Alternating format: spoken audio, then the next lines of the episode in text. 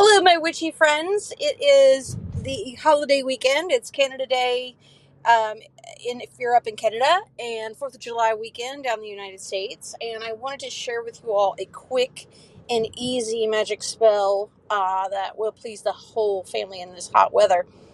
A couple of weeks ago, I had the unfortunate instance of having a huge box of ruined fruit delivered to my house. Now, it was still edible, but it had been bruised, banged up. It was like, oh my gosh, what am I going to do with this?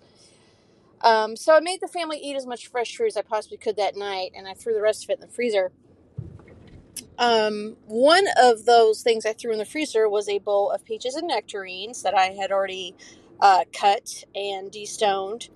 So I pulled that out the night before last. Um, I cut a lime in half and sprinkled, uh, like squeezed both halves of the lime over top and then I sprinkled stevia and sugar.